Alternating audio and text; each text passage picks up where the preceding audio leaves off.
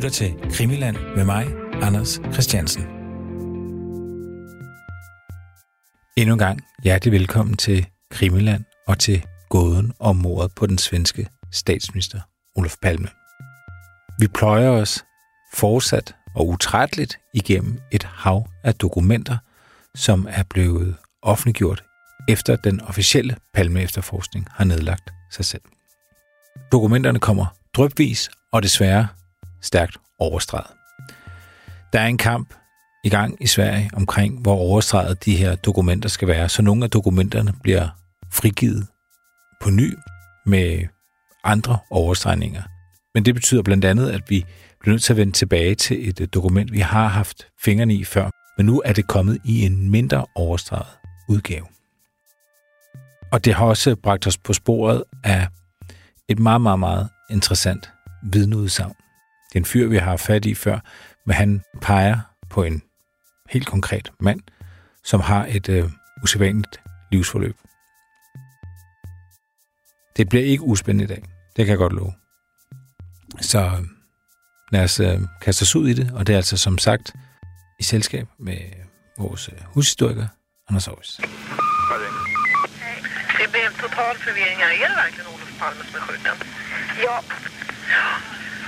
det är det. Och han är död? Ja, Eller han är inte dödförklarad, men han är inte dödförklarad men det kan man väl nästan säga. okej. Statsminister Olof Palme är död. Han mördades mitt i centrala Stockholm strax efter klockan 11 igår kväll. Olof Palme och hans hustru Lisbeth hade lämnat biografen Grand. En man i 35-årsåldern sköt statsministern med två skott i bröstet. Han fördes till Sabbatsbergs sjukhus där han avled strax efter framkomsten. Vi sidder og kigger på øh, et dokument med, altså på svensk siger man minnesantekniker. Og her har vi de notater, der er gjort til støtte for hukommelsen, pro memoria, fra de møder, der har været mellem øh, politiefterforskerne og anklagemyndigheden fra 2012 til 2020. Man kunne kalde det beslutningsreferat, måske. Ja. Nogle gange med nogle supplerende kommentarer eller bemærkninger. Det er jo det er 41 sider langt, det dokument. Og vi kan måske lige nævne nogle af de navne, der er i dokumentet, fordi det er heller ikke helt uinteressant. Ikke nævne dem alle sammen, men i hvert fald lige pille nogen ud af de særligt interessante. Og fra øh, politiets side af, der øh, er der nogle øh, genganger og også nogle sådan nogle interessante personer taget i betragtning af, hvor vi er i henne i tid. Der er ham, der hedder Lennart Gustafsson, Ja, som på det her tidspunkt er den sidste, der har været til, med i efterforskningen, helt tilbage fra marts 1986. Altså han har jo så øh, ved begyndelsen i et kvart århundrede, og øh, til sidst i en tredjedel århundrede, øh, ikke lavet andet, så vidt vides, end at være tilknyttet den her efterforskningsgruppe. Og man kan også se, at han øh, flittigt bliver nævnt som en, der tager sig af en opgave, eller har kendskab til en opgave, eller skal foretage et forhør, eller lignende. ja, Og så sker der det, som jeg synes er særlig interessant sådan i forbindelse med den sidste periode, og det er jo så perioden fra 2017 til 2020, hvor det er Christa Peterson, ikke at forveksle med Christa Pettersson, men Christa Peterson, Mhm. der overtager øh, funktionen som tilknyttet anklager. Og der kommer der sådan to driftige betjente til. Jeg skal understrege, jeg kender jo ikke nogen af dem personligt, men der, der er to navne, der går meget igen. Svend Oke Blombergsson og så Peter Støjte. Ham der Peter Støjte, tror jeg, har været en af de mest arbejdsomme, man har haft i den sidste fase af efterforskningen. Ja. Vi har jo også kigget en del på nogle af de andre øh, rapporter fra forhør og lignende. Og der kan man i hvert fald se, at han, øh, at han øh, har været flittigt brugt. Og så er der jo chef efterforskerne. I begyndelsen var det en, øh, en chef efterforsker, Stig Ekvist. Der var det nogle år, indtil 2014 eller 2015, tror jeg. Så en, der hed Dark Anderson, der var det øh, i en kort periode. Han blev annonceret faktisk med sådan ret store overskrifter som efterforsker, men ville så kun være chef efterforsker i sagen i et år eller to. Og så, så til sidst så var det så Hans Melander, altså ham der sekunderede Christa Peterson ved det her efterhånden heostratisk berømte pressemøde fra øh, sidste år. Ja. Og så fra anklagersiden, så øh, i begyndelsen, så var det en anklager, der hed Justin Skarp, der var med. Og var med i en del år. Og så, øh, så som nævnt til Christa Petersen til sidst fra 2017 og frem efter. Det går sådan lidt op og ned, kan man se, identitet, intensitet i deres arbejde. Ja, jeg synes, øh, jeg synes godt, man kan, kan læse ud af det, når man kommer ind i dokumentet. Altså lad os sige, vi kommer ind i filmen i, i 2012. Øh, det er også sådan nogle forholdsvis uskyldige ting, de sidder og snakker om. Det er lidt om nogle, nogle ting, skal destrueres. Skal de beholde de her kugler? Øh, der er ikke sådan rigtig et, et, et spor eller en, en glød. Det er sådan lidt at skal, skal det her arkiveres, eller hvad, hvad gør vi her? Altså, man, man har ikke fornemmelse af, når man læser det, at, at de lige er ved at opklare mordet på Olof Palme. Nej, jeg har været så uforskammet at skrive kontor for glemte sager i mine notater. Ja. Altså, der er sådan en, en art beskæftigelsesterapi over det, kan man se. Altså, det er ikke så meget, man får udrettet, og det er sådan nogle lidt påfaldende ting, man, man diskuterer navnlig i den tidlige fase. Altså, man har sådan et uordnet arkiv i kælderen, man ikke aner, hvad man skal gøre ved. Som du siger, så har man, øh, har man det, der lyder til at være en, en regulær beholdning af våben og ammunition, som man ved ikke rigtig betyder noget. Mm. Men så man så overvejer, om, øh, om den beslaglæggelse, man har foretaget, om den skal ophæves, eller om, om våben og ammunition skal destrueres, eller hvad det skal. Ja. Øh, og man har også nogle, nogle andre problemer, som øh, ser ud til at være mest udtalt i begyndelsen, men nok har været udtalt hele vejen igennem. Altså der bliver sagt på et tidspunkt, at, øh, eller det bliver ikke sagt, det bliver indskærpet, at man skal passe på, hvad man siger udad til. Fordi som der står ordret, så alt, øh, hvad de taler om, det virker til, at det bliver lægget til øh, massemedierne stort set med det samme. Mm. Og det er jo påfaldende, når de ikke er flere. Jeg tror, det der er deres problem, det er lige så snart de, øh, de tager fat i nogle eksterne samarbejdspartnere uden for gruppen, så ved der, de der eksterne samarbejdspartnere, der ikke er forpligtet af palme-efterforskningen, godt at aviser, fjernsyn, radio osv., de vil være interesseret i alle de tip, de kan få om mordet på Olof Palme, fordi det stadigvæk er en, øh, en sag, der vækker interesse. Og, og det, de sådan en lille smule snakker om, og her der er vi sådan langsomt op i, øh, i 15, og, og Hans Melander er, er kommet ombord, ikke? Det er sådan lidt Sydafrika. Det, så taler de om, hvad, hvad skal de egentlig sige, fordi der kommer en årsdag øh, snart, altså det gør det jo selvfølgelig i, øh, i 16, og forbereder, hvad, hvad kan de egentlig gå ud og sige, og det er sådan noget lidt med at øh, Justin Skarp, hun øh, skal ud og snakke om øh, det såkaldte politispor, hun skal snakke lidt om Christa Petersen, og så hændelsen i store øh, træk, og så noget, vi ikke kan se. Øh, ja. Det er de fire punkter, hun skal tage, mens Hans Molander skal snakke lidt om palmegruppen og våben, og så er der en, der skal snakke om Sydafrika og PKK. Det er det, de sådan søber lidt rundt i på det her tidspunkt. Ja, det er det. Og så er der også nogle andre ting, der, der går igen på tværs af, af perioden, og det er, at de, det samarbejde, man skal have med andre myndigheder, det virker ikke til øh, at være ret godt. Det er, ikke, det er ikke kun på grund af sådan en forudfattet interesse, men SEPO, altså efterretningstjenesten, og det der i Sverige hedder MUST, som er, er sådan i let oversatte termer, altså så er det den svenske flådes efterretningstjeneste det fungerer ikke ret godt, det samarbejde. Mm. Men det, der, der står jo sådan ordret, det, det er præget af mistillid, af langsomlighed. Altså, man ved ikke, hvem man skal kontakte. Og hvis man kontakter nogen, så kan man ikke være sikker på, at man får svar på det, man skriver om. Nej. Det synes jeg jo også er tankevækkende. Altså, at øh, der stadigvæk sidder nogen og sådan jævnt hen i hærdigt forsøger at opklare mordet på Sveriges statsminister, og Øh, og når så en myndighed beder en anden myndighed om bistand, så øh, får man øh, i værste fald ikke noget svar. I bedste fald så øh, et, øh, et afværgende eller så kort svar som overhovedet muligt. Og hvis man skulle igen øh, tænke, tænke sig en, en film her, så forestiller man sig jo et lille, øh, en lille gruppe mennesker, der ikke sidder på det mest opdaterede kontor, øh, og få tiden lidt til at, at gå, og der er ikke rigtig nogen dynamik i rummet, og det er ikke et eftertragtet sted, de er. Jeg ved ikke, om der er nogen, der kan huske den her scene i en Ol- Olsen-banden-film, hvor det går galt for kriminalassistent Jensen, hvor han så får at vide, at øh, han fremover kan komme til at øh, arbejde på kontoret for kasserede nummerplader. Mm. Øhm, og, og det er sådan, altså lidt af det samme, altså her, altså det er beskæftigelsesterapi. Øh, der bliver ikke holdt alt for mange møder. Men øh, der sker noget i slutningen af 16.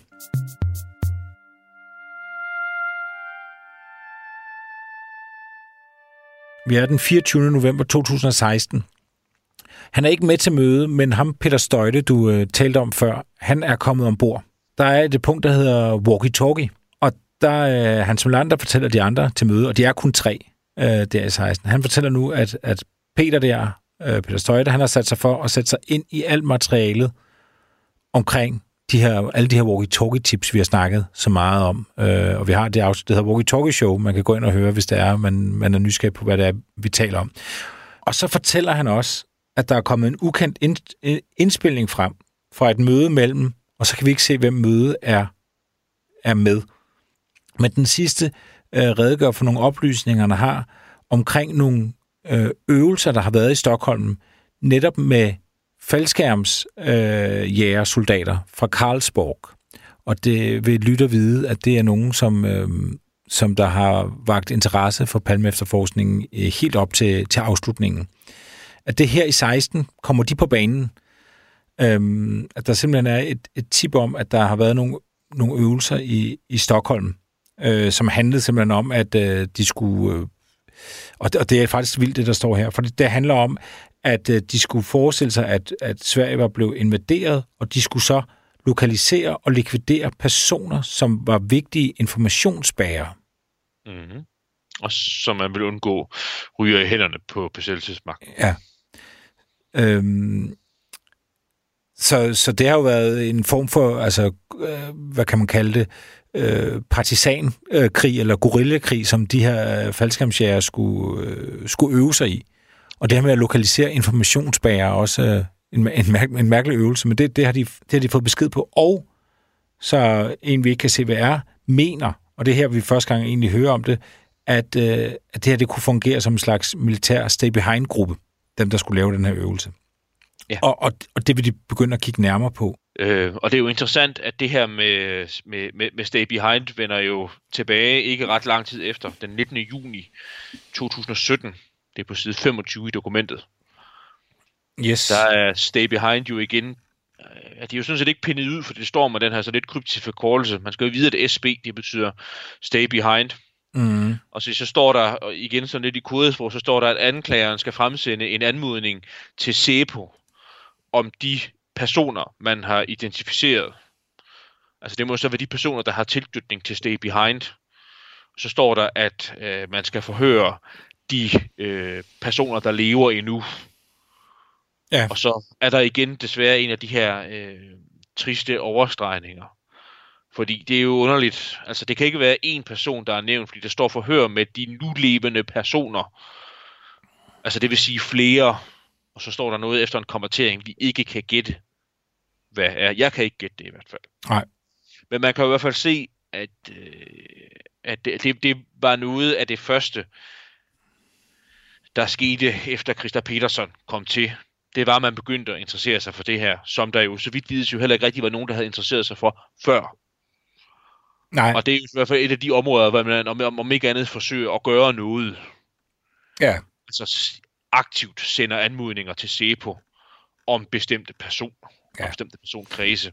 Ja, og det, det, det kan vi se, det, det begynder de altså på i slut 16, og som uh, Christian Muff, der også tit er med i det her program, han, han plejer at sige jo, det er jo, og det, det som han er rasende over, det er jo folk, der inden det har, har spurgt til Stay Behind og Palmemordet, har jo blevet mødt med, jamen skal vi også undersøge, om det var rumvæsener, har de sådan sagt øh, spøgende om, om de her øh, folk, der har været interesseret i det her spor. Ikke?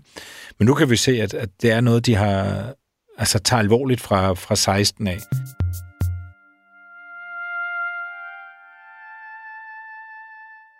På side 20.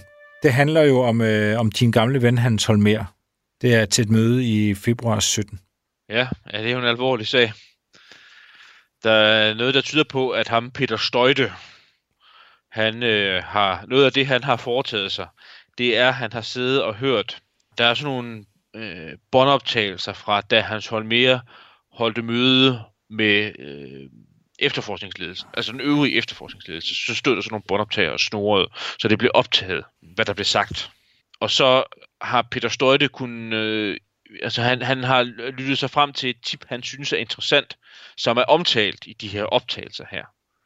Men da han så går til sagens akter, så kan han ikke finde det her tip, der bliver talt om. Altså dokumentet er simpelthen i klart sprog forsvundet. Ja. Og der bliver så endda truffet beslutning om, at, øh, at det her det er så interessant, så det er noget, der skal prioriteres. Og det, skal, det er lidt specielt, fordi det skal prioriteres i sammenhæng med øh, efterforskningen af walkie-talkie-observationer. Ja. Og så er der nævnt nogle personer, der skal øh, afhøres. Jeg har i det her tilfælde her har jeg et bud på, hvem det er, man vil afhøre. Ja. Og det er jo formentlig nok de personer, der lever endnu, som har været til stede dengang. Ja. Netop fordi det jo var øh, efterforskningsledelsen, der holdt møde. Og på det her tidspunkt her, øh, i 2017, der er der i hvert fald nogle af dem, der har, levet, der har været i live endnu. Og måske kunne have øh, fortalt mere om, hvad det drejede sig om. Mm. Men han var jo værre end ham, Hans mere, fordi det får vi jo bekræftet lidt senere i dokumentet. Ja. Fordi øh, vi ved, der er et møde den 29. 8. 2017, og så er der så til gengæld det, at øh, i, øh, hvad tror man kalder det, sådan lidt formelt sidehovedet i visse andre dokumenter, så til trods for, at man er gået videre til øh, sammenfatningerne fra et senere møde, så på side, i sidehovedet, så står der stadigvæk den 29. august 2017.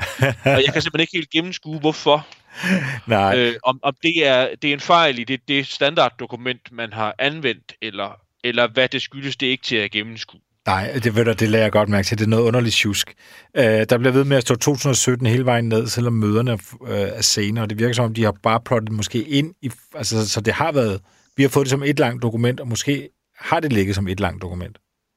Ja, det er jo et godt spørgsmål. Men det, der Ja. er interessant med Hans Holmer, Mm-hmm. det er, at ved det her øh, møde her, som jeg nu nok tror er den 7. november 2018, så står der til sidst i dokumentet, at øh, en af dem, der i øvrigt også bliver tilknyttet efterforskningen på sådan lidt speciel vis, og der er en hel del, der tyder på, at det er en øh, arkivar, altså en, der øh, har, har været tilknyttet efterforskningen tidligere med henblik på øh, at sikre arkiveringen af Palmegruppens, Palme Efterforskningens dokumenter, som så lader til at have lavet noget andet en periode, men fordi han har så godt overblik over dokumenterne, så bliver han simpelthen formelt set tilknyttet efterforskningen igen og sidder med ved møderne. Og så bliver det besluttet, at øh, der er et bestemt dokument, man leder efter.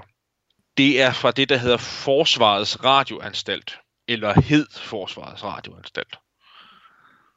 Og det er øh, vel sådan lidt forenklet sagt sådan en aflytning af radiotrafik eller fremmede landes militærtrafik.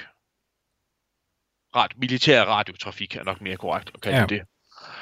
Altså, øh, jeg tror nok, man skal forestille sig sådan nogle kystlyttestationer med sådan nogle store paraboler og øh, sådan noget til øh, at aflytte øh, frekvensbåndet i radiokommunikation og alt den slags. Det må være sådan noget, FRA har lavet.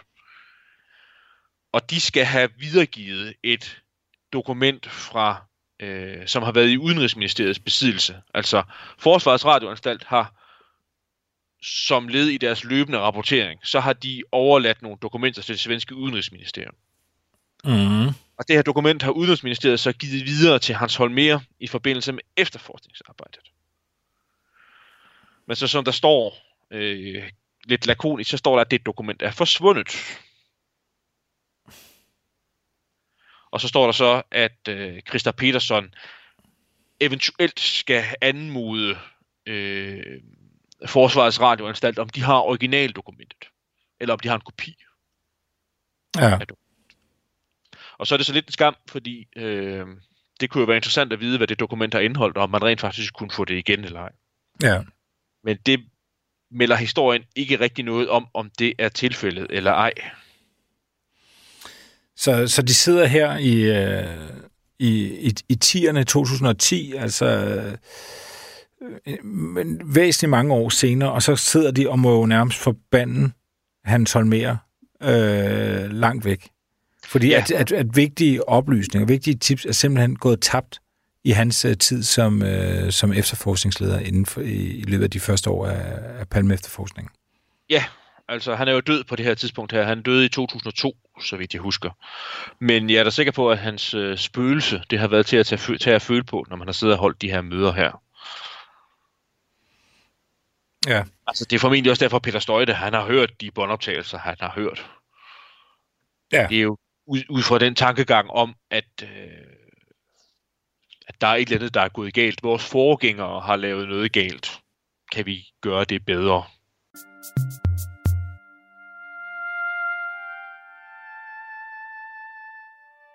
Helt overordnet, så må man sige, at, øh, at Peter Støjte, han, han fremstår som øh, lidt helten, i hvert fald ham, der kommer med, med, frisk, med frisk vind. Mm. Han øh, løbende så ser man udviklingen i hans øh, walkie-talkie-analyser. Han kan i marts 17 øh, fortælle, at hans analyser øh, viser, at øh, der er næsten udelukkende har vidnesbyrd, der taler om, det er nordisk eller nordeuropæisk udseende mennesker, der er set med walkie-talkier. Mm-hmm. Og så går der et par, et par måneder, og så øh, når de til den konklusion i forhold til walkie-talkierne, at det konstateres, at, det, at der sandsynligvis er fundet et ukendte personer med walkie-talkier i Gamle Starn, og med stor sandsynlighed fundet ukendte personer med walkie-talkier øh, omkring morpladsen ved halv ni-tiden. Det har ikke været muligt at finde en forklaring på de her, og man kan ikke sige, hvorvidt det har noget med mordet at gøre. Nej, men det bliver dog ført, ført, ført til protokol i efterforskningsledelsen. Ja. Så må ikke, må ikke de har haft. Det er det, de mener. Ja, ja fordi det, det, der har jo tidligere været alle mulige øh, andre, der har prøvet at bortforklare det med, at det, det var narkobetjente, der var ude på, og der har været nogle øvelser osv. osv. Men de har altså undersøgt øh, de her walkie-talkie-tips, og de har altså ikke kunne finde nogen sådan, hvad kan man sige, officiel forklaring på, øh, hvem det var, der rendte rundt med, med de her walkie-talkier. Nej. Øh, og, og jeg, jeg tillader mig sådan at tolke folkets følelser lidt. Det kan være, at jeg tolker forkert. Men jeg tror, det, der også står imellem linjerne, det er jo, at man efterhånden når frem til, til den opfattelse af, at, øh, at øh, altså, i og med, at de ikke er identificeret, og ikke selv er, er trådt frem, så er der er jo noget galt, for at sige det sådan, i helt lavpraktiske termer. Ja. Altså, hvem er de, de her? Der må nogen, der må vide, hvem de er, og i og med, at de ikke har identificeret sig på egen hånd og sagt, jamen, øh, det var os, vi var øh, ude og foretage en efterprøvning af den seneste walkie-talkie-model og finde ud af dens rækkevidde i, i et storbymiljø, eller øh, der er man dog har kunne frem, fremskaffe akter, der viser, jamen det, er, det var øh, det svenske skattevæsen. Det var det mm. svenske skattevæsen, det svenske bagmandspoliti, der var ude for at holde øje med en eller anden. Eller andet. Det, det, det er man jo ikke nået frem til. Nej. Og så, så er det jo sådan, altså, øh, fravær af beviser er ikke beviser på fravær. Men altså alligevel, så er der jo nok noget, der tyder på, at det her, det har nok haft noget med mordet på Olof Palme at gøre. Ja. Så, og, det, og det er igen øh, Peter Støjte, der, øh, der er mand for det. Øhm, og så, øhm, og så sideløbende med, med det her walkie-talkie-arbejde, så gør han altså også en anden ting, øh, Peter Støjte. Og det gør han i samarbejde med ham her, Blombergson, Søn Åke, som du også øh, nævnte som en af de nye betjente, der var kommet til. Og det er, at de, øh, at de rent faktisk kigger nærmere på øh, en mand, vi har talt om før i det her program, og det er Håkon Ingervald. Det er jo den her mærkværdige historie med en øh, faldskærmsjæger, øh, som er en ældre mand i 2012, som pludselig forsvinder fra sit hjem for at øh, dukke op øh, næsten 200 km øh, væk øh, i sådan nedfrossen, øh, virkelig, nej, i hvert fald afkølet, hedder det, tilstand, øh, kun i undertøj og med hænderne bundet sammen med, med, med grå tape. Han ringer på et sted og siger, at jeg er blevet bortført. Og i den tid, han er væk, han er væk øh, over et døgn, der har øh, Håkon Ingervalds bror henvendt sig til politiet og sagt, at det kan godt have noget med palmemord at gøre. Øh, og det siger han, det har han, fordi at Håkon Ingervald på et tidspunkt har sagt, hvis der nogensinde sker mig noget, så skyldes det øh, mordet på Olof Palme. Så sker mig noget underligt. Og han bliver så øh, kaldt ind øh, for at snakke med Palme efterforskningen, og så er nyheden øh, et par dage efter, at han har trukket det hele i land. Han siger, at øh, det var bare noget, han fandt på. Det var ham selv, der havde, havde gjort det, så at sige, altså bortført sig selv. Og, og så døde sagen. Men, men han har jo rent faktisk talt med politiet i 12 øh, og fortalt øh, sit vidnesbyrd, som er yderst interessant, og som, som vi har fået i en ny udgave, hvor vi bedre kan læse, hvad han rent faktisk siger. Øh, og det, selvom den her afhøring er for 12, så er det altså først i 17, altså fem år senere, at der er en, en for Palme efterforskningen, der tager den alvorligt. Mm. Og øh, jeg skal måske referere lidt af, hvad det er, Håkon, Inge, øh, Håkon Ingervald rent faktisk fortæller politiet. Ja, meget gerne. Det er også det er heller ikke lige sådan en, øh, en serie, jeg er, som det hedder på nydansk, 100 mester i. 100 meter mester i. Nej, og den er også, den er også mærkværdig, det, det må man sige. Men øh, som sagt, så taler øh, Ingervald, han, øh, han taler med politiet i 12. Og, øh, og de spørger så til, hvordan kan det være, at øh, du har en, en kobling til, til Palme-udredningen. Han fortæller så, at han rigtig nok har været øh, altså, faldskærmsjægersoldat. Han har været udsendt af FN. Og så fortæller han om en underlig begivenhed. Og vi, de, der streger det her, så I må undskylde, at der er nogle ting, vi ikke ved. Men han fortæller Håkon Ingervald, at han i 83 får en mærkelig henvendelse. Han bliver, øh, han bliver genindkaldt til, til en øvelse. Han er ellers lige kommet hjem fra en. Når han så ringer op til militæret for at øh, altså få bekræftet det her brev, han har fået, at, hvor han skal henvende sig, så, så ved de ikke øh, noget om det. De kender ikke til det. Øh, men han øh, følger alligevel de ordre, der er øh, på, øh, i brevet, og, og, og flyver så. Og øh, da han ankommer til Arlander Lufthavn, så bliver han hentet i en sort limousine, Mercedes, og der sidder en civilklædt og en, øh, to civilklædt og en militærmand på bagsædet.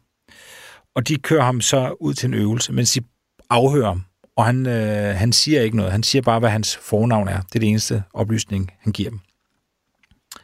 Og så kommer han så ud på en, øh, en øvelse, og han får meget ros, når det kommer ud af, at han ikke har røbet noget om, hvem han er, og siger, du er en, du er en rigtig jæger. Og så øh, bliver han sat sammen med en helt ny gruppe. Han troede egentlig, han skulle mødes med sin, sin gamle deling øh, til øvelse, men det er nogle, nogle helt nye. Og han bliver, han bliver parret med en bestemt ung mand. Og, og det er som om, de hele tiden bliver tjekket, om de to har det godt med hinanden. Mm. Og han siger, at den her unge mand øh, er meget militær, øh, meget våbenfixeret. Øh, og han er yngre, og øh, han snakker meget. Øhm, og også sådan til, at han bliver lidt irriterende. Men han, han siger blandt andet, at der er planer om at myrde Palme. Mm. Og at, øh, man skulle, at de vil blive betalt for at gøre det. Øh, ham, og, ham og Håkon. At de vil blive betalt for at, at myrde Palme. Men Håkon er ikke rigtig øh, med på den. Og han synes, han, som sagt, at ham der manden er, er forholdsvis irriterende. Og så siger han noget interessant. Han siger, der var nogen, der styrede ham. Og det er sådan en mærkelig formulering. Men han taler blandt andet om en greve. Ja, øh, og, så, og så, så står der på side, side øh, 12, øh, hvis du har dokumentet, Anders.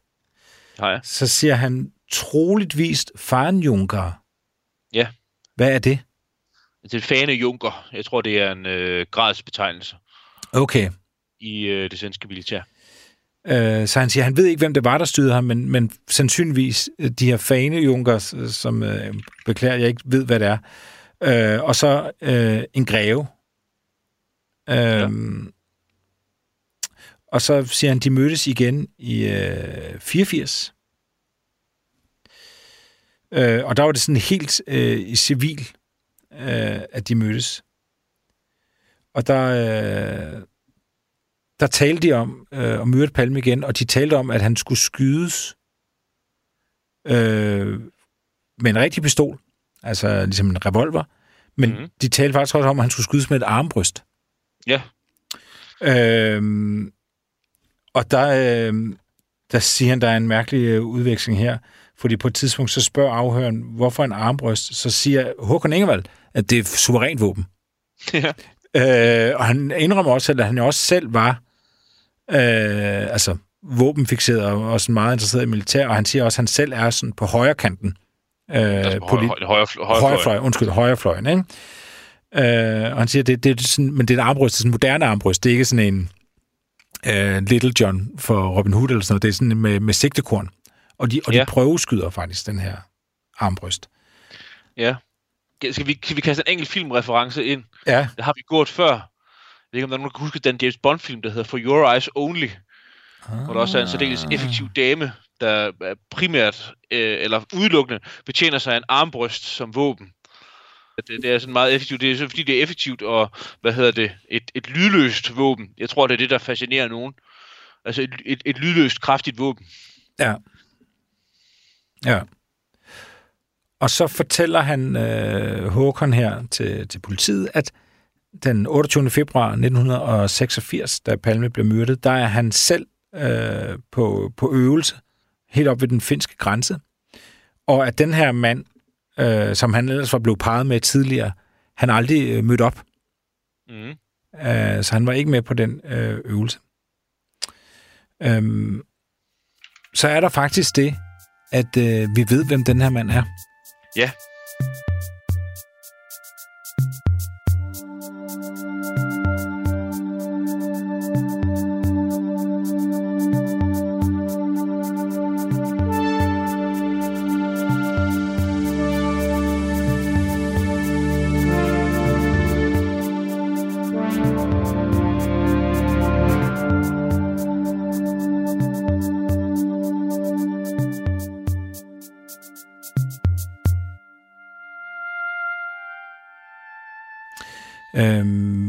Tænkt lidt over det, og vi har valgt at kalde ham øh, KP. Det synes jeg er et passende dæknavn. Og det er, det er en mystisk historie med, med ham, KP, som altså ifølge Håkon Ingervald øh, var opsat på at dræbe Olof Palme. Han øh, ville øh, få penge for det, og der var ifølge Håkon altså nogle, nogle, nogle højtstående militærfolk, der på en eller anden måde styrede ham. Øh, og, og det skulle gå via øh, nogen i England. Og han dukker så ikke op til, til øvelse øh, i Det, 1906. det bliver oplyst i dokumentet, der åbenbart var en butik i London, hvor man kunne købe soldater. Ja. Ja, øh, og han dukker som sagt ikke op til den øvelse, som Håkon Ingervald er på i 86. Og det er der en grund til. Det er, at han er forsvundet i 1985. Mm. Og det ved vi blandt andet, fordi der er... Altså, det var en, det var en, øh, en, en sag i de svenske medier, at øh, den her unge øh, mand, som var faldskærmsjæger, og som var øh, skulle til at starte på øh, politiskolen, at han øh, forsvandt i Frankrig under en ferie i sommeren 85. Og der er sågar lavet ja, en Sveriges pendant til forsvundne danskere, så er der forsvundne svensker også. Og der er lavet en udsendelse om, om hans forsvinden. Øh, og han har aldrig fundet, der er ikke blevet fundet noget lig heller. Øh, så, så det er mystisk, hvorfor han forsvandt i, øh, i Frankrig. Øh, efter sine ville han ned og vandre i bjerge. Mm. Håkon Ingervald er ret overbevist om, at han ikke er død. Øh, og han siger faktisk også, øh, at det er en af grundene til, at han har holdt den her historie hemmelig i alle de her år. Det er, fordi han stadig er bange for den her mand, øh, hvis han, han snakkede. Og i den her, i det her afsnit, Forsvundne Svensker, der er, øh, der er rigtig mange af hans øh, bekendte, altså KP's bekendte, øh, der altså gætter på, at det mest sandsynlige er, at han har, øh, han har tilsluttet sig øh, fremmedlegionen. Ja. Og, og de har faktisk også i det program fået øh, indsigt i politiets efterforskning af hans forsvinden, og deres hovedspor i den efterforskning kan de se, dem der har lavet det program, at det er også, at, øh, at han skulle have meldt sig ind i fremmedlegionen. Ja, det var i hvert fald også en måde, hvorpå man kunne forsvinde før i tiden. Så det, det, er simpelthen, øh, det er simpelthen historien, og det er øh, altså vi har først snakket om det her mystiske Håkon Ingervald, men nu kan vi bedre se, hvad det egentlig er, han fortalte mig, hvorfor det er øh, beklageligt først fem år efter, men at, at pludselig så Palme efterforskningen fatter endnu mere interesse for de her faldskærmsjæger. Som vi nævnte tidligere, så havde du allerede været øh, om de her øvelser, som, som var i Stockholm og sådan men nu får det virkelig, øh, i hvert fald ham Peter Støjte der, får det ind under huden, og tænker, der er et eller andet her. Fordi hvis det er rigtigt, at KP øh, ikke er død, øh, men er, er forsvundet og blevet fremmedlegionær, og, og, og hvad han ellers er blevet, så er det jo klart, så vil man jo tænke, at han godt... Altså, så vil han interessant øh, i forhold til... Altså en mand, der kan forsvinde. Han har en yderst, yderst interessant profil i hvert fald, ja. Ja, det er det, jeg vil prøve at sige, ikke? Øh, Håkon Ingervald, han siger også noget andet, og det, det kan jeg simpelthen ikke vide, om kan være rigtigt eller ej. Han har selv været nysgerrig på, hvorvidt at KP han er i live, og han siger, at han har fået oplysning fra skattemyndighederne nogle år mm. efter, og havde søgt på ham. Øhm, og der siger han, at han fik, at, at de svarede, at det var meget mærkeligt, det der stod om ham. Og så kan vi ikke rigtig se, hvad det er, der står om ham. Det står på nederst på side 16. Ja. At, at skattemyndighederne har været forundret over de oplysninger, der har været om KP, øh, da Håkon Ingervald havde henvendt sig. Men jeg kan ikke rigtig forstå, at han kan få de oplysninger. Nej, det er nu ikke helt urealistisk, fordi øh, altså, sådan, den svenske offentlighedslov er, som vi har været inde på, flere gange øh, meget mere liberale end den danske. Mm. Og øh, også, også sådan oplysninger om privatpersoners økonomiske forhold øh, er, er faktisk relativt nemme at få fat i i Sverige. Altså, det er, det er, er og var ikke som i Danmark, altså at det er meget personfølsomme oplysninger, men, men altså, så vidt jeg er orienteret for eksempel, så er skattelister i Sverige, de er også åbne. Altså det fremgår ikke på nettet, men du kan gå ned på et kommunekontor, og så kan du lave en rutineforspørgsel om at få at vide, hvor meget en person betaler i skat. Mm. Og så kan en, en, øh, en, en uvedkommende, altså en tredje person, kan, kan få det at vide. Så okay. det er formentlig det, han har, han har gjort. Ja, og, og, og, og der har han altså hverken stået som, som levende eller død, nærmest, hvis man skal, hvis man skal forstå det ret. Øhm, Håkon Ingervald, det er faktisk øh, før omtalte øh, Lennart Gustafsson, der afhører ham i, i 12. Men så vidt vi kan se, er der ikke rigtig foretaget noget øh, efter den afhøring. Men, men Peter Støjte tager så fat i Ingervald igen i, øh, i 17, og fortæller faktisk stort set, øh, altså historien igen, tilsvarende. Den afhøring er dog noget mere overstreget, øh, desværre. Øh, der er rigtig mange ting, vi ikke kan se. Øh, men der fortæller han noget sjovt. Han, han siger, at, at han var øh, meget øh, øh, velbygget, hvad hedder det, veltrænet øh, mm. på overkroppen. Og så havde han en vuggende gang.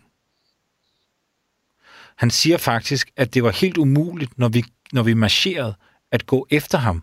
Fordi så kom man ud af takt, når man sådan kiggede på den måde, han bevægede sig på. Ja. Ja, altså jeg kan godt sådan sige klart sprog, at, at det knytter sig an til det. Nu kommer jeg med min vurderende bemærkning, den må du jo så supplere eller ej. Men, men der, der findes den forestilling, til at jeg må kalde den, at øh, Palmes morter løb på sådan en karakteristisk, sådan lidt, øh, hvad skal vi kalde det, klumpet, kluntet måde. Mm. Og noget, man brugte meget i mistankerne mod Christa Pettersson. Ja. Men, øh, men, men noget, der er lidt vanskeligt sådan at genfinde, hvis man læser de, de tidlige vidneudsagn.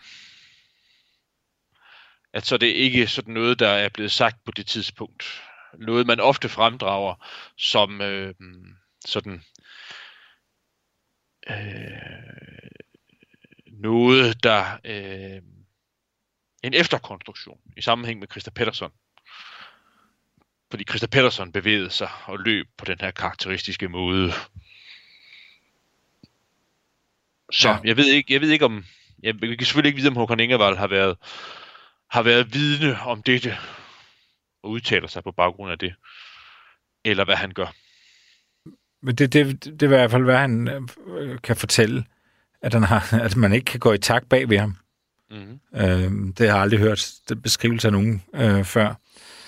Øhm, Altså det her, det er jo, altså man kan jo selvfølgelig ikke vide, det her det er jo bare en mands vidneudsagn. Det kan jo være, at, at Håkon Ingervald er, er skrubskør og fantast, og han har fundet på det hele, og ingen af tingene, som han siger, overhovedet er sket. Ja, det er der så, så ikke, trods alt ikke så meget, der tyder på. Altså i hvert fald ikke, hvis man sådan skal, skal sådan tage afsæt i politiets vidneværdsættelse, som det hedder med et fint ord af ham. Mm. Fordi der bliver han jo, jo afhørt meget grundigt. Ja.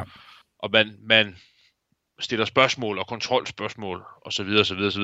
for at afdække hans udsagn. Ja, og han, og han viser også i løbet af forhøret, øh, der, altså han viser jo øh, dokumenter, der bekræfter, at han jo ikke bare er, øh, med respekt for, for slagter, han er ikke bare en slagter nede for hjørnet, han rent faktisk har den øh, militær baggrund, som han siger, han har. Ja. Så der er en, en, en KP, som lige pludselig er kommet ind i billedet her, øhm, som forsvinder et halvt år før øh, Palme bliver myrdet. Øh, og som ingen har set siden øh, ja. overhovedet. Øh, og det kan jo selvfølgelig også godt være, at han er faldet ned fra et bjerg i, i Frankrig, og hans liv ligger et eller andet sted, hvor ingen har kunne komme til det, eller, eller hvad. Det, det ved vi jo selvfølgelig heller ikke. Men det her, det er, det, det er sandsynligvis baggrunden for, hvorfor at Palme efterforskning i de seneste år øh, så massivt øh, begyndt at, at, at tænke på, på de her øh, faldskærmsjæger, og der, vi har jo snakket om det her med, at Christer Petersen, han gerne vil have nogle navn, altså oplysninger på nogle navngivende faldskærmsoldater fra SAPO og, og MUST, og det han ikke kunne få. Og ja. det må helt sikkert have været nogen, der har været i, i slæng med, med det her, går jeg ud fra. Ja, det tror jeg også. Jeg tror, der er en, en sammenhæng imellem de her udsagn og den personkreds. Ja, og, og de, de arbejder så også på det, det kan man se. Øh, og de bliver interesseret i, øh, i nogle bestemte øvelser, så hvem har været med på de her øvelser. De vil sågar også afhøre øh, de soldaters øh, kærester. Øhm, og så sker der noget igen i løbet af 18. Og det er, at øh, jeg tror, der er nogen i Palme efterforskningen, der læser en lang artikel i et tidsskrift. Ja, det må man sige. Som handler om øh, Stigingstrøm. Ja, det må man sige. Det er den måde, han, han sådan får sned sig af bagdøren ind i øh, efterforskningen. Det er jeg sikker på.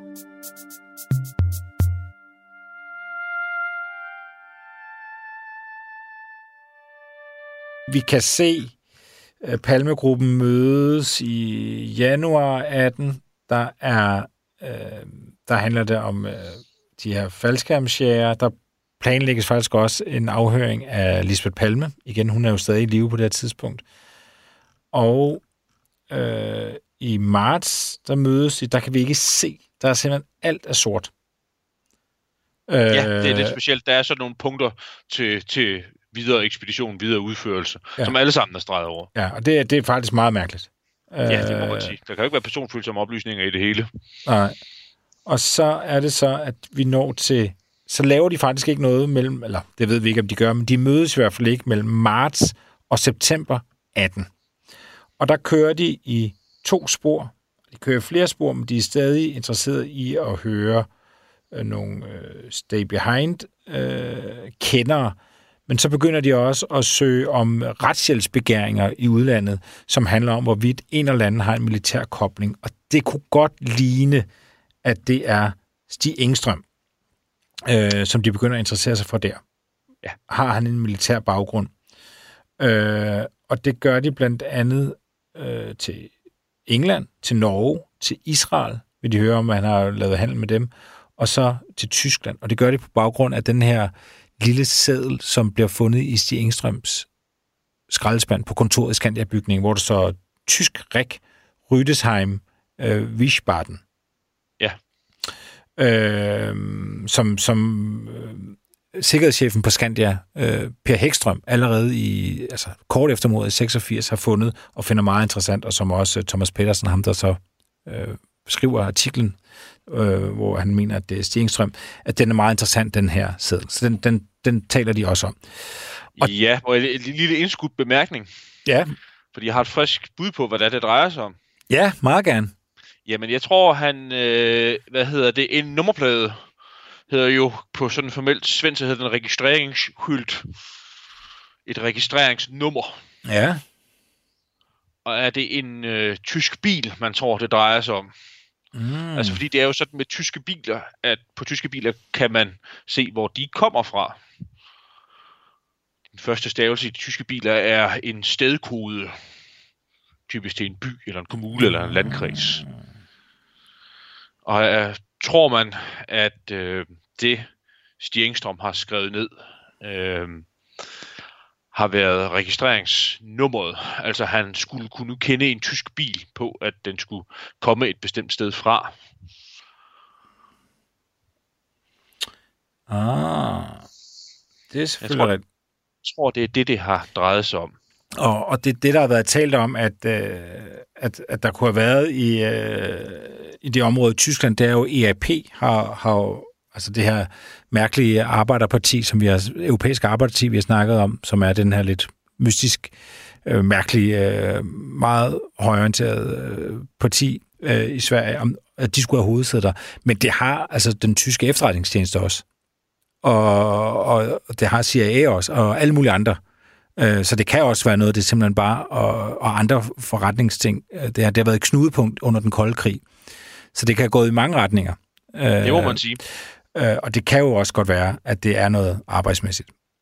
Øh, og, vi- Kan, kan det godt være. og hvis han er en superforbryder, Stigingstrøm, så har han nok ikke lagt sådan spor i, i skraldespanden. Men, Ej, øh, må dog. men, øh, men nok om det. Men, men, men der kan vi så mærke, at øh, der kører de stadig på øh, Stay Behind, og det ved vi også fra Thomas Peterson, øh, manden bag øh, Stigingstrøm, øh, bogen og, og tidsskriftsartiklen, øh, at de prøver jo at få Stigingstrøm til at passe ind i Stay Behind-sporet. Ja, det gør man først. Øh, og så øh, mødes de igen i oktober, og der er det sådan det samme. Øh, de sådan øh, ruder med, de er stadig i gang med, med alle de her walkie-talkier. Forfatter af artikel gældende fribyttergruppe. Ja, hvor er, den, hvor er du hen i dokumentet? Der er jeg på side 34. En forfatter, der har skrevet et artikel om en fribyder, bryder, byder, gruppe. Mm. Og så er der så også to Stay Behind-kendere, som de gerne vil tale med. Ja. S- så er der en anden interessant ting, fordi i oktober 18, nej, nej, ja, i oktober 18, der besluttede sig for, nu skal vi afhøre Lisbeth Palme. Ja. Igen. Trist tidspunkt. Ja. Hvorfor det? Fordi hun dør i øh, oktober 2018.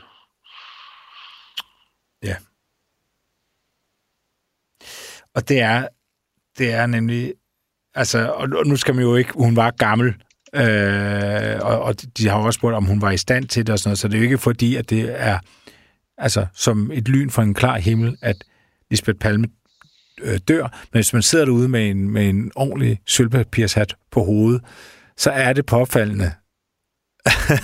Hvis man tror det værste... Syv- 87, da hun dør. Ja, så det er ikke underligt, hun dør. Men det Nej. er bare så uheldigt, at i den måned, at de tager den endelige beslutning om, at nu skal hun øh, afhøres, og med velvidende, at alt, hvad de snakker om i Palvegruppen, det har de erfaring med, det slipper ud. Øh, det har vi jo nævnt tidligere, at det er noget, de er jo meget opmærksom på. Så går Lisbeth Palme faktisk hen og dør. Ja. Øh, Så de når ikke afhøren igen. Det er en Øh. Hun, hvis hun havde nogen viden, hun ville ud med, så fik hun i hvert fald ikke mulighed for at videregive den. Nej.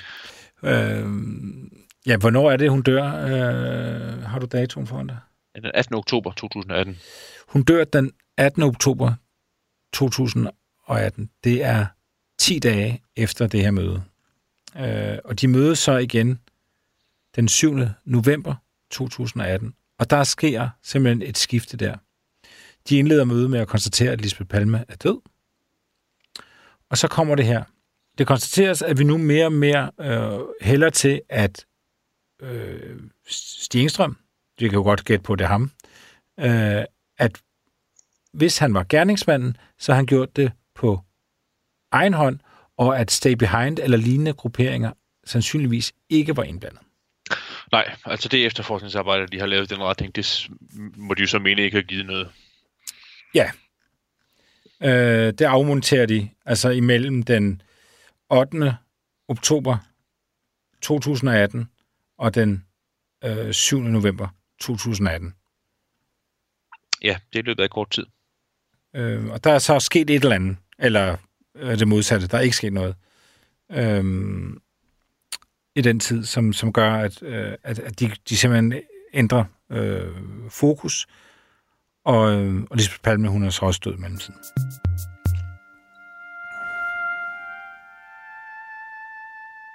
Ja, og så gennemførte de jo sådan et lidt, synes jeg, besynderligt, besynderlig afrunding. Altså, der er ikke meget om forberedelsen til den pressekonference fra sommeren 2020, der er gengivet i, øh, i de her øh, notater, i de her referater her. Nej. Man holder det sidste møde, så vidt du husker, i februar. Det er så også lige inden, at øh, pandemien bryder ud. Det er rigtigt. Der står ikke noget om i, øh, i hvad hedder det, i det her dokument her, enten at man har besluttet sig for, eller indstiller til den svenske regering eller det svenske justitsministerium, at, øh, at sagen skal afsluttes. Det står der ikke noget om. Det eneste, der står, det er, at man vil præsentere en eller anden form for gennemgang inden så længe. Altså, du har ret. Det er underligt, de ikke på en eller anden måde øh, snakker om at lægge en, en slagplan, lave en tidslinje. Øh, der er en ting, som, og det er altså sent det her, det er i februar 20. Folk, der har beskæftiget sig med, med palmemordet og Stig Engstrøm, de kender til et fotografi af en mand, der blev fotograferet kort efter mordet, der står sådan foran en ambulance bag en indspærring og har en, øh, en, øh, en caps på, en, øh, og som nogen mener er Stig Engstrøm, eller ligner ja. Stig Engstrøm meget. Og derfor skulle det være øh, et bevis for, at han ikke er øh, morderen. Ja. Øh, og det, det vil sige, det er ret... Øh, altså, hvis det var Stig Engstrøm, ville det være et ret håndfast bevis på, at det nok ikke er Stig Engstrøm, der har myrdet Olof Palme, for så vil han ikke stå der øh, mm. så kort tid efter. Og der står, altså i februar 20, blot øh, fire måneder før, øh, at de kom om det her pressemøde, der besluttede sig for, at de skal undersøge, altså de skal forsøge at identificere den mand, som kan ses på fotografiet foran teknikerbussen på morpladsen. Det er det for at, øh, øh, hvad hedder det, for at finde ud af, hvorvidt manden er identisk med Stig Engstrøm eller ej. Og hvad er de så kommet frem til? Ja, det ved vi så ikke. Jamen, det er da underligt, at de ikke, hvis de, hvis de tror, det er ham, og de skal til at udpege en morder, at de så ikke øh, har tjekket. Altså, tjekker det noget før? Øh, her der er vi altså halvanden år efter, at de har besluttet sig for, at det nok er Stig Engstrøm, de vil gå efter. Men i løbet af det halvanden år har de ikke... Og, og, altså, man skal ikke have rodet særlig meget i palmemord, før man har set det billede på et tidspunkt. Nej. Den ligger på Lennart Remstams meget fine hjemmeside, kan vi lige oplyse. Ja. Og der, og der går alle mulige historier om, at det er ikke ham, og det er en anden og sådan noget. Men sagen er, at politiet i februar 20 ved det ikke. De er i tvivl. De vil forsøge at identificere ham. Ja. Ja, altså, vi, ja, det er så interessant, fordi vi ved jo ikke, nu gættede vi meget frimodigt på, at der står, øh, øh, at der står Stig Engstrøm bag Nå. den sorte overstregning. Ja. Der er den mulighed, at der kan stå, og det har jo været den konkurrerende mulighed, det har været Vincent Lange, altså øh, politiets kriminaltekniske ekspert. Men det ændrer jo ikke ved, at de så ikke ved, om der er på billedet. De er stadigvæk i tvivl, ja. Øh, jeg tror kan, også, kan der stå Vincent Lange der? Nej, jeg tror, jeg er ret sikker på, at der står Stig Engstrøm. Altså fordi, øh, altså man kan stille nogle, nogle sådan øh, nogle få lidt løse øh, sådan principper op for, at det ikke kan være Engstrøm, men der er endnu flere, hvis det gælder Vincent Lange. Altså, eller man, man ved, at han kom frem til gerningsstedet betydeligt senere. Altså, så det er næppe ham. Mm. Altså, der er simpelthen en, tids, en endnu større tidsmæssig uoverensstemmelse. Men det er der nogen, der har gættet på.